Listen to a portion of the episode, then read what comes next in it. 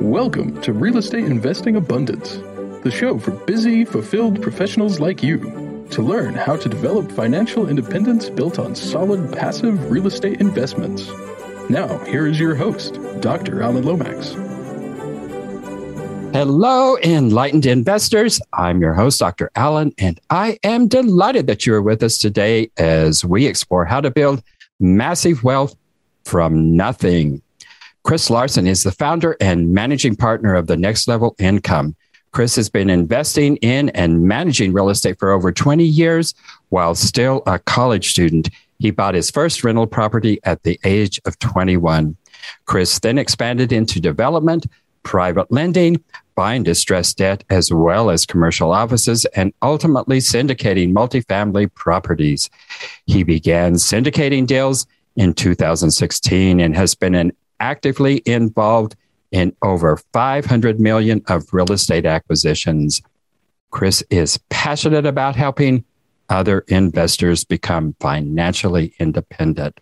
So, Chris, take us off by sharing a memorable experience from your formative years that helped you to be who you are today. Yeah, Alan, great to be here. Thank you so much. And yeah, we could practically do this in person. We're right, right down the road from yeah, each other. Cool. But yeah, for me, I had kind of multiple things in, in my story, and I talk about in my book, which I'm happy to happy to share with you if you're listening today. But but two things really stand out. Now you said one. I'm going to give you two. My father passed away when I was five years old, and it was it was one of those things that I actually didn't realize how impactful it was until I hit the same age that he was. He was forty-one. He was only forty-one years old. He died in a plane crash. I'm forty-three, so um, it's actually just his birthday here. here recently. But when I crossed forty-one years old, I realized like part of why I kind of had my head down and pushed so hard. And what I realized was when you lose somebody that young, you realize that time is finite. And I'm an engineer by training. I'm a, I'm an analytical guy. So if, if, you know, the value of time or the value of a day is an equation, and you have that day on top and you have the number of days you're going to live on the bottom, if you think you're going to live forever, like most people, most young people do, they just think, hey, you know, I have all the time in the world. That value drops down, right? If you know the value of that bottom number, if it was ten, if it was ten days, every day would have so much value. So that really sat in, in the back of my psyche for a lot of years. And I really didn't fully appreciate it until I did a lot of introspective, until I had a lot of introspective thought here over the past couple of years. But But from an investing perspective, I was fortunate. I had a really good family friend from church. He's the one that introduced me to cycling, which helped me kind of give me my first true passion in life. And then he also introduced me to investing, the miracle of compound interest. And I'll never forget the Money Magazine article he gave me that talked about starting a Roth I R A, and it had this like upward curve with compound interest on it. And I thought, wait a minute, I'm eighteen years old. If I do this now, Like I'm, I'm basically assured to be a millionaire by the time I'm sixty-five, but I set my sights a little higher than that, and took me, let's we'll say it was before I was thirty-five, before I hit that point. And I think you know, that's what really motivates me today is help people share my lessons so you can shorten that curve for yourself as well. Well, excellent. Interesting introduction there to how it is that you got motivated to get started. But you bought your first home when you were twenty-one and you only had a few thousand dollars in the bank. Yeah. I'm assuming since you were a college student, you certainly didn't have a full-time W two job. And so how did you go about getting that home without any down payment and without that W two job, which is so important to buying your first home, generally speaking? Yeah. You know, the, the great thing about uh, this country is there's there's a lot of options for people when they buy their first homes. I got an F H A loan and I only had to put three thousand dollars down for that property. It was a ninety thousand dollars townhouse. I was in college, and a quick aside, I was day trading. I was actually making making a lot of money, kind of like on a on a weekly, monthly basis, but I was also, some months I was losing money. And that stress from trading, not sleeping, laying there in bed at three a.m., it really made me think like, there's there's gotta be a better way than doing this. And I started doing some research and came upon real estate. And I looked at the kind of the risk reward profile and the control, the leverage, the ability to, you know, manage it yourself, and the outcome really appealed to me. So that's what led me to investing. But that first townhouse, the way I was able to close it, because even if you have money in the bank and you're you're twenty-one years old, if you don't have a job, they're still not going to give you a loan. So even if you have, if even if I had twenty thousand dollars in the bank, they, I wasn't going to get a loan. My mom co-signed on the loan with me. I ended up buying her out the property after a few years, but that's how I got that first property. And then I had some other jobs. So once I did have a job and I had the income coming in from that property, because I rented two of the three bedrooms out, that's how I was able to buy my next property, which was next door, just a year later. So um, within a year, I had almost my own little multifamily, six unit multifamily, where I rented five of the six bedrooms out and I got to live in one. So not only was I living for free, I was actually making money. Well, interesting beginning to that. So you started out with a single family home, and a couple of years later, got a second home. So that made you a multifamily real estate investor. So tell us, uh, I guess, apparently you kind of have taken from that point on kind of a step-by-step process, but tell us a little bit about that. Maybe it wasn't quite as organized as what it may may have sounded there. It was not. And that's, again, that's what motivated me. I tell people, I'm like, I can tell you in fifteen minutes what it took me fifteen years to learn. So my original plan, it was, it was pretty simple, Alan. And look, it's, I think it's still a great plan. Real estate is a wonderful way to build wealth, and you don't have to make it complex. I like to say it's, it's get rich. It's like a get rich slow scheme. So my plan was to buy enough properties. So I had ten thousand dollars coming in after expenses, before debt service. So let's just assume there was no, no loans on the property. And then that was step one. And then step two was get a job where I made enough money that I could pay off these properties in a reasonable amount of time. So I was in, I was in engineering. I did my M B A. I, I went into sales, but that was my initial plan. And unfortunately, after doing that for about fifteen years, dealing with all the headaches and finally looking in the mirror and looking at what my returns were, which were low single digits after tax. If you looked at the equity I had in those properties, I realized there, there's like, there's got to be a better way out there. But that was my original plan before I actually pivoted to multifamily. So you were actually in it for fifteen years and you were purchasing, I guess, single family homes and maybe some small multifamily in conjunction with all of that. And you were planning to pay all of that off with the W two job. That was the plan. Yep. Simple as that. Exactly. Not complicated at all. Not complicated. It just doesn't yeah. work very well. Takes a long time, a time and the to, returns are the ter- returns yeah. are low. And yeah, it was like, this is like, I got a, I got an M B A in portfolio management. I'm making seven percent on my portfolio and I'm paying tax on that. Like there's like, this isn't, this is not optimal, shall we say. So after about fifteen years, you came to the realization that that was a good plan. It just It wasn't going to work for another fifty years or so. So you shifted gears. So tell us about that shift in the gears there. How it came to be. We had our second child. So I have two boys. They're uh, soon to be ten and twelve here. And my wife goes back to work. So she goes back to work. She's an architect. So she spent a lot of time in school, a lot of money, and she loves what she does. She's very good at it. So she goes back to work. At the end of the year, after both my boys were in daycare, I'm looking through the finances, doing a monthly rev- or annual review like I always do. And I looked at my wife and I said, it, it cost us eleven thousand dollars for you to work this year.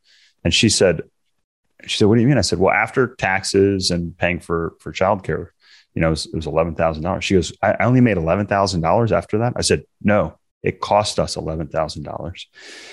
And we sat down and said, well, it doesn't, it, unfortunately, it didn't make financial sense for her to keep working, but she wanted to work and I, I wanted her to work.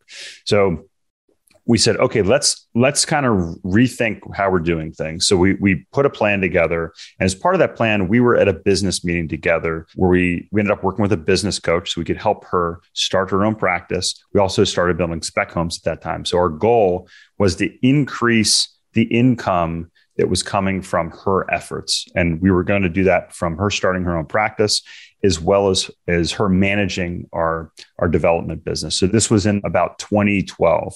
So, you know, my first property was bought in ninety-nine. So I guess it wasn't quite fifteen years. We're talking thirteen years later, but I still had those single family properties. So uh, timeline, you can see where I'm getting to that fifteen year timeline. So in this process, we're at this meeting and I'm talking to a gentleman and I was telling him, about, you were talking about real estate. I was talking about what I had and I was kind of lamenting the fact that I had these properties that weren't really making me a lot of money, and they were creating headaches. And I had all this equity like locked up in these properties. And I like to call it like lazy equity. And if you're listening, the dirty secret that you don't hear a lot is your equity earns you zero in real estate. And here's what I mean. If you have a one hundred thousand dollars property and you put ten thousand dollars down and it goes up ten thousand dollars, you made one hundred percent on your equity. If that property is now worth one hundred thousand dollars more and your equity is worth one hundred thousand dollars and it goes up another ten thousand dollars, you've earned ten percent. So you, you haven't earned anything on that ninety thousand dollars that went up. You've earned the same ten thousand dollars. And that's why leverage is so important. And he said, Chris, you should look into multifamily real estate. I said, well, that's just basically the same thing as I'm doing. And he said, well, no, this is my friends. They syndicate deals and, you know, they bring investors together. I'm like, sure, I'll talk to him. And what I found in those conversations, Alan, was that the demographic drivers in multifamily were the same demographic drivers that got me into the medical device industry, that brought me to North Carolina. And they were going to support this space for the next decade plus. And I like making bets on long-term trends. And then I drilled in. And what I found was not only was multifamily real estate passive for investors, and I was working sixty, eighty, sometimes one hundred hour weeks. I was on call. I'd spent like months working straight. I spent days in a row in the hospital, sleeping in the hospital. I mean, I, I worked a lot. I made a lot of money, but I worked a lot. I didn't have time to deal with this. So that passive ability to invest was very appealing. And then what really was crazy is I was going to get better returns as an investor than I was managing my own properties. And then on top of that, there are better tax advantages. So what did I do? I sold every single single family property we had. I put it all into commercial real estate. We, it wasn't one hundred percent multifamily. We have, uh, we have some commercial offices. We have some other stuff that we do as well. But it really, the light bulb went off. And over, it was about three years it took us to unwind that portfolio and move everything in. And, and that's, that's what we do today. The only residential properties that we own are short-term rentals or Airbnbs. Everything else is commercial. We'll be right back after a brief announcement. Are you a busy professional, passionate about the work of your calling, yet realize that even though you love what you are doing, you're exchanging your time for money? You know that if you were to lose the ability to exchange time for money, your financial well-being will be in jeopardy. If you can relate, I have great news. SteedTalker Capital is an investment company designed for professionals to develop financial independence built on solid passive real estate investments. Remove the anxiety of an uncertain financial future and go to steed talker dot com. Get your free one-page ten-step guide to passive real estate investing. Well, interesting trajectory there. You are a member of Venture South, which is an angel investment group. Tell us a little bit more about that. I don't think I've ever had a guest on the show who is actually a member of an angel investing group. So inform us. Venture South started about six or seven years ago. I have to go back and look. And originally in Asheville, it was, uh, I believe it was called um, Asheville Angels, I think is how we started. Now Venture South is comprised of, I think we're up to thirteen groups across not only North and South Carolina, but also Virginia.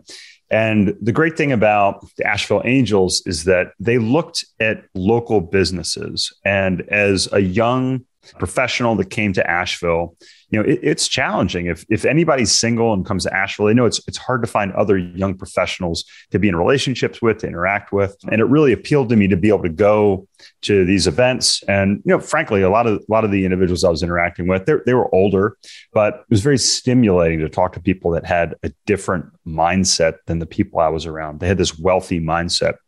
So in twenty fifteen, I joined Asheville Angels. I've been an active investor. I've been active on the due diligence. Over the past few years, as I focus more and more on Next Level Income and growing my company, I've been a little less involved with that. But Venture South, it's not only an opportunity for, for investors to invest in companies and make money, but it's also an opportunity for investors to be active, to mentor and help local companies in the Southeast grow and support the local economy. And I'm a big fan of that. So you basically are funding new businesses, new entrepreneurs, and not only you're providing the funding for that, you are providing mentorship and guidance to, well, I mean, to ensure that they success so that your investment in that company is also uh, successful as well. Um, I think you put it, I think you put it better than I did, Alan. And yeah, it's, it's a lot like an investment club where you work together, you know, you pool your collective mind. I got to provide input to medical, pharmaceutical companies where I spent my career. Others, you know, had experience in marketing and other different things. So they were able to provide their experience and input there. And, and it, again, it's fun. It's the returns can be very high. They can be very low. You make mm-hmm. a lot of money, you make zero money, but I think it's an interesting part of a portfolio. Well, you have been involved in some uh, five hundred million dollars worth of real estate acquisitions. You've learned a lot of lessons through that. So tell us some of the major and most important lessons you've learned from that experience. Yeah, so I, I will say that my experience as an engineer and kind of being trained in how to think. And I, was, I always joke around. I say my, my counselor pulled me aside in college and said, hey, Chris, we got a problem. You're not smart enough to be an engineer and you have too much personality. So I, maybe you should go into like sales or something like that. And that's actually where I spent my career, was in sales. But I learned, I, I knew I didn't want to be an engineer about two weeks into my freshman year. But what I've learned was how to think. And the engineering process, it sets assumptions. You go through those assumptions, then you solve your problem. And I always look, okay, what are the assumptions? Why is the multifamily space a good place to put money? You know, you go through the data, you look at that information. So I've really learned how to take that mindset and apply it. And again, that's what I talk about in my book. I mentioned I'd, I'd give your listeners my book here. It's at next level income dot com. You can click on the book link. I can walk you through like my entire process. And I'll repeat that again here in a little bit. But the other thing I learned was relationships are super important. I talk about real estate being a team sport in my book. And what I mean by that is you can't do everything. If you want to be successful, if you want to grow, whether you're the Atlanta Braves, who I just took my boys to watch win the World Series, or you are a real estate investor, you need people on your team. Even if you're an individual, you still need a realtor, you need attorneys, you need you know, pe- people that are out there not only helping you look for deals and vet deals and get the paperwork done for deals, but property managers and these sorts of individuals. But as you scale, the most important thing in my mind is you need to surround yourself with people that have an abundance mindset. And here's what I mean. There's scarcity and there's abundance. My belief in this world is that there's enough to go around for everybody. And the more we help other people, the more we share and provide information and opportunities for our partners, for our investors, for those people that we work with, the more that comes back.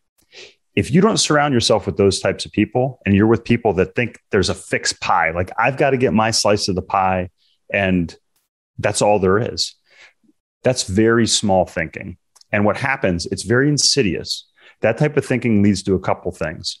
One, it leads to less. Those individuals that have a scarcity mindset end up achieving less. They impact less people. Their lives are very small. Those people that have an abundance mindset continue to grow. Their relationships grow, their networks grow. And if you've heard the term, your network is your net worth, then you know exactly what I'm talking about. But at some point, you have enough money. Money's not everything. Those relationships that you build in an abundance mindset, those people that you've helped out along the way, that's what truly makes a rich life. And that is the most important lesson that I've learned over my journey. So to sum that up, there's start off with the assumptions and look for the solutions, develop the appropriate relationships, and develop an abundance mindset. Absolutely. Excellent points there.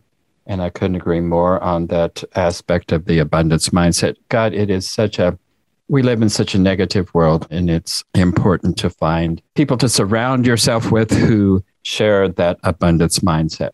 It's not always easy to find, but so critical. Yeah. And there will be people along the way that come in, you develop relationships with, and you, you find out later. And, and that's okay. You know, it's, it's yeah. like, you know, I raced bicycles for a lot of years, and I went through a, a very dark period in the sport, you know, where, where drugs were pervasive. And mm-hmm. look, the fact of the matter is, any professional sport, any business, anything out there, there's people that are not going to play by the rules. They're going to cheat. They're going to steal. They're going to, you know, they're going to, they're going to rip you off. Try to avoid those situations. But when those things happen, as they inevitably do, you have to just continue to focus on the abundance, on those relationships that are providing value, not let yourself get distracted, and you can keep growing. And if your growth outstrips those, you'll just continue to grow, and those things will be in your rearview mirror, and they'll be they'll be minuscule compared to mm. what you accomplish. Absolutely. Absolutely. Well, multifamily is one of your major focuses, though not your only one, but you have Absolutely. made the statement that multifamily investing is the holy grail of investing. Why is that? Yeah, so that might sound like a, a pretty bold and maybe even controversial term, holy grail. And that's it's right on the cover of my book. So I put it right out there. And the holy grail, it's a term that I pulled from Ray Dalio. So Ray Dalio, he's one of the most successful investors, hedge fund, Bridgewater Capital. Some people would call Ray Dalio even more successful than Warren Buffett. Ray Dalio calls the ability to increase the return of your portfolio and decrease the risk the holy grail of investing. And what I found as I, as I did my research into commercial and specifically multifamily real estate was that as you add multifamily real estate to your portfolio, and this is right here in page thirty-seven of my book, you actually increase the return of your portfolio, assuming you have stocks and bonds in your portfolio, and you decrease the risk.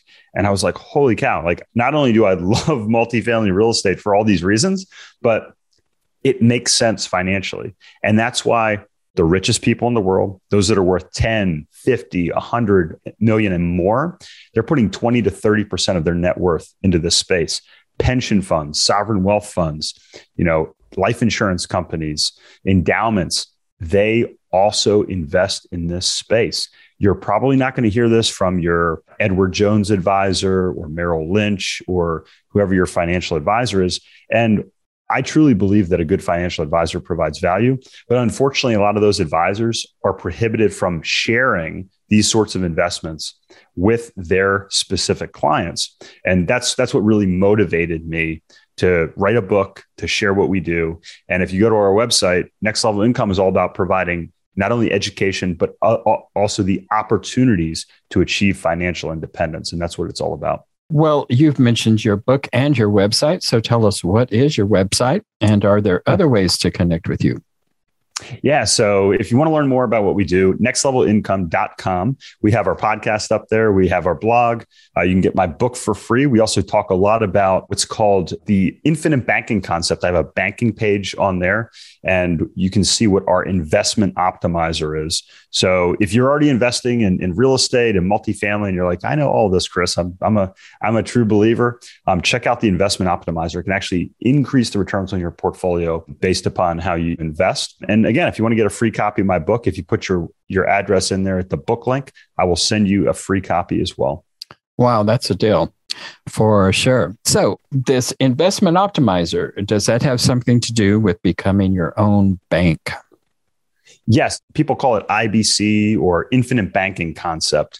And it's a concept based upon that. And it's a strategy of using the cash value in your life insurance policy to really optimize returns. And what I always ask investors, Alan, is what are you doing with your money in between deals? If it's just sitting in a bank account earning zero, there's a liquidity drag on that. And we design the investment optimizer concept to help people maximize the total returns on their portfolio by reducing that drag that they have.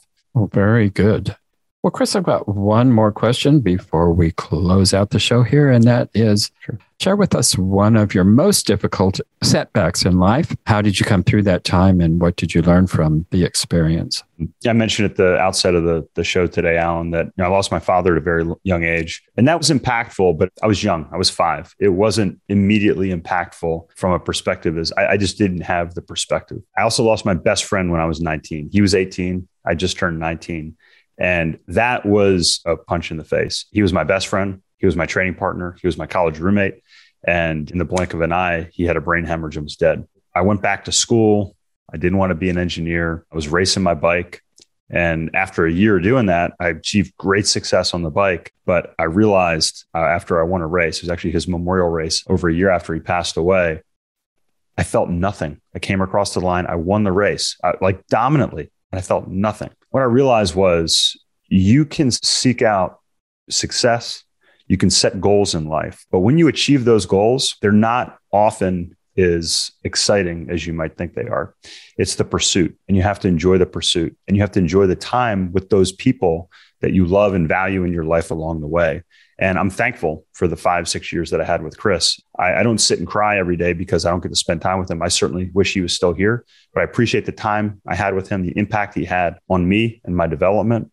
And that's the biggest thing is I think you need to appreciate every day that you have.